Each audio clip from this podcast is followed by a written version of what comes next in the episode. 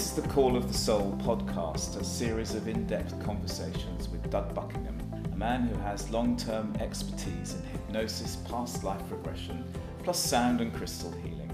This week, we're going to conclude our mini series on past life regression by looking at the multi layered subject of the spirit realm and our spirit guides. Doug's many years' experience of past life regression work has given him an incredibly detailed insight into the spirit realm, an amazing place where time as we know it may not even exist. Our conversation covers our soul energy, incarnation, interlife space, what happens when we go into the light, and how we can find our own spirit guides through past life regression work. So, as I said, this will be the final part of our past life regression mini series, as we want to move on to some other subjects to give variety to this podcast series.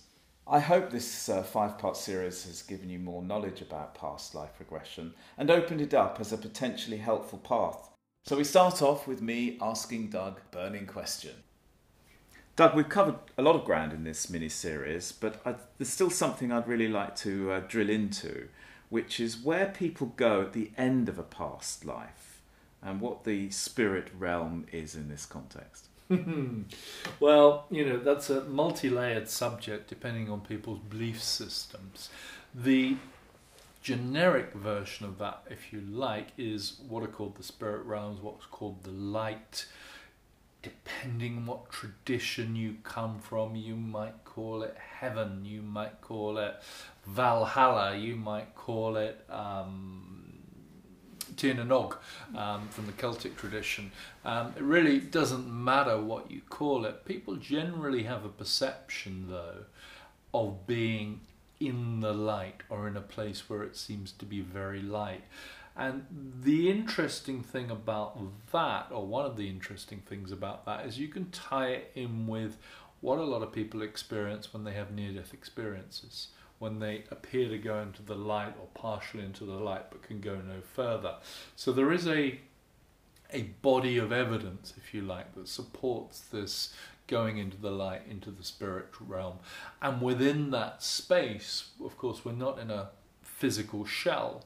We're soul energy, we're just energy, whatever words you choose to use at that point. And we are we're essentially processing, we're essentially getting closure, or the idea of how we do it in regression is to get closure to that that past life experience in uh, you can call it an imaginal realm if you like um, to really just finish off the unfinished business.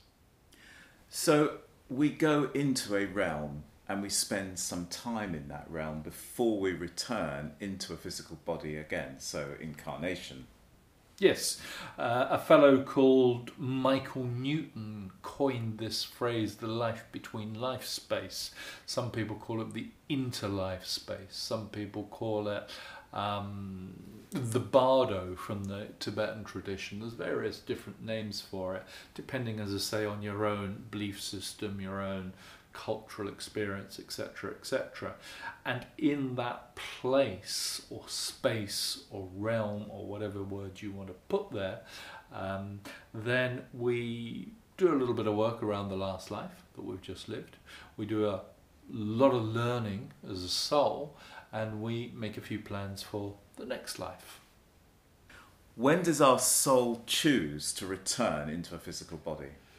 Well, when is a difficult question to answer because we're assuming it's like, well, Thursday or 2027 or whatever it might be. I think we have to remember that time is very much a, a construct on this planet that is very valuable so that we can get through the week, so that we understand how life works, and we can be somewhere on Thursday or somewhere in 2021 or whatever it is. Does time exist? Away from this planet when we're in spirit or soul energy? Um, I'd say no. So when is going to be well at some point before you come back into incarnation. That's as, probably about as close as you can get it. Normally it's just before you come back into incarnation. But in Earth times, whether that turnaround time, if you like, is is five years or whether it's 500 years is completely down to the soul choice and the individual soul choice. When we come back Are we guided by, by our spirits around us? I would say we're always guided. Whether we're going to call that spirits around us, which for some people can cause a little bit of a shiver down their spine, for other people can put a bit of a smile on their face, depending on your perspective, we are always guided. Um, I take the view that often guides, spirit guides, guardian angels, whatever people want to call them, will be available to us, but they're not kind of sitting on the sofa over there waiting for us to ask a question. Um, they are within the context of our consciousness rather than being around us as such. It's my view, anyway, yeah. Would that include ancestors, the spirits of our ancestors? Yes, I would say so. Often, when people in a regression scenario leave the death point and let's say go into the light and to use the light. We might even call that the universe if you like. But let's say go into the light. Um, they will be met by a benevolent energy. And that might be an ancestor spirit. It might be the mother from that past life. It might be the mother from this life if she's deceased. It might be a spirit guide. It might be a guardian angel. It might be a Archangel Michael or one of the archangels within angelic culture that many, many people subscribe to, or an ascended master, or some other form of being of light. Often they'll be met. And again, if you want to look at a body of evidence, then the research on near death experiences also suggests that we're often met by family and friends when we have a near death experience. And there's been a lot of incidences. Look at the work of Raymond Moody, uh, Elisabeth Kubler Ross, Kenneth Ring in the 70s, especially, that established the body of evidence around near death experiences. So, Doug, can we actively connect to our spirit guides? Yes, I mean, within the context of regression therapy and past life regression, our, our spirit guides can often be fundamental in the healing of the life. They can almost direct operations to help us resolve the scenario that's just happened in that in that previous life. What they do is they often give us perspective. They don't force us to go in certain directions to for example, forgive other people, but they might suggest that it could be a good idea if we finally did this rather than waiting another couple of lifetimes. So, you know, they're quite helpful, whether that's a game, whether that's a spirit guide, whether that's the ancestor spirit. Doesn't really matter at that point. Is this real or is it all in our heads? Is another good question at this point. Again, it doesn't really matter as long as people make choices in their life. Outside of the regression world, people will also in the spiritual world, if you like, the holistic world, many people will will have a connection with a, a spirit guide that they've established through meditation. They will have a a more conscious awareness of it than you know your fellow walking down the high street on a Saturday afternoon. They will feel guided in some way. And many people will talk that language and say, "Yeah, my guide told me to, uh, you know, that I needed to learn Reiki or whatever, whatever it might be. Have you got examples of people who've come to you for regression therapy who didn't have an awareness of their spirit guides but found it through the, the therapy they did with you? Yes, many, many, many, many, many people do that, and it's not a prerequisite, and it's not a necessary part of therapy. It's almost like a byproduct. You know, the you know the essence of the therapy is to provide, provide healing for the situation in hand. But I can remember one of the first people that I worked with, um, and I was sitting next to her at a talk about 15 years ago. A lovely lady who now lives in New Zealand and um, she didn't really have much in the way of prior knowledge of regression or the in between life space. I remember her session sort of vaguely. She did most of the regression in a fairly textbook like fashion. When she went into the, the spirit realm, she connected, I'm pretty sure, with an ancestor spirit.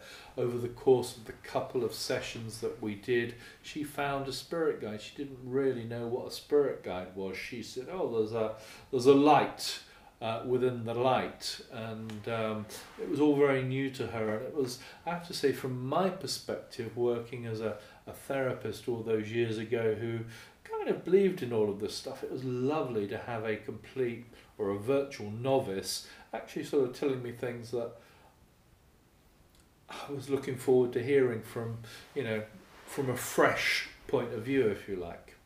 My own experience of that when I did your regression course was that I connected to the spirit of Merlin the healer, and that stayed with me since the course. And I do call upon Merlin the healer to help me with my work and, and to be around me. And I do sometimes feel the presence of somebody that I like to call Merlin the healer. Yeah, I think you know Merlin is a very popular part of the culture of this country. It's written into our our collective psyche, if you like. So yes, that's um, you would certainly not be alone with that um, with that experience. So there are examples of this in popular culture, and if I go back to Harry Potter again, then Dumbledore, when he's passed on, actually becomes Harry Potter's spirit guide for the pursuit of Voldemort towards the, the last couple of films, couple of books. Um, in Lord of the Rings, Gandalf, after he is resurrected effectively as Gandalf the White, comes back as a spirit guide for um, for the hobbits and for the uh, other members of the Fellowship of the Ring. Um, in It's a Wonderful Life, James Stewart has a spirit guide as well, and I think it happens in another film of his as well that I can't remember the name of offhand. So the you know if you look around in popular culture, there are probably several other examples of this that I can't think of off the top of my head. But it's not a it's not a concept which purely relates to regression or to the spiritual world. It's something which is out in popular culture. Great. Well, thank you for that explanation. And I feel we've kind of gone on a long old journey about uh, past life regression, and we have covered a lot of stuff. And uh, you know, if people want to experience past life regression, um, they can do so by downloading an audio file from your website or from the app. Yeah, it's um, I have an app which is called um, Hypnosis for Transformation. It costs ninety nine pence, and the journey to a positive past life is one of the the paid for audio files on the app. There's a whole bunch of free stuff as well. It's that same journey to a positive past life is also available on my website, um, and that's pretty easy to find. DougBuckingham.com. One of the things that's led me into asking you to do this podcast was the fact that I, I did your past life regression course and I found that an excellent uh, way of understanding a subject that I actually didn't know very much about. And I experienced past life regression during the five weeks of that course in a very profound way. And I believe you're going to be running that course again in January 2021. Yes, I will be. I, I generally aim to run it two, perhaps three times a year. It's a five week course, it's online, it's live and recorded.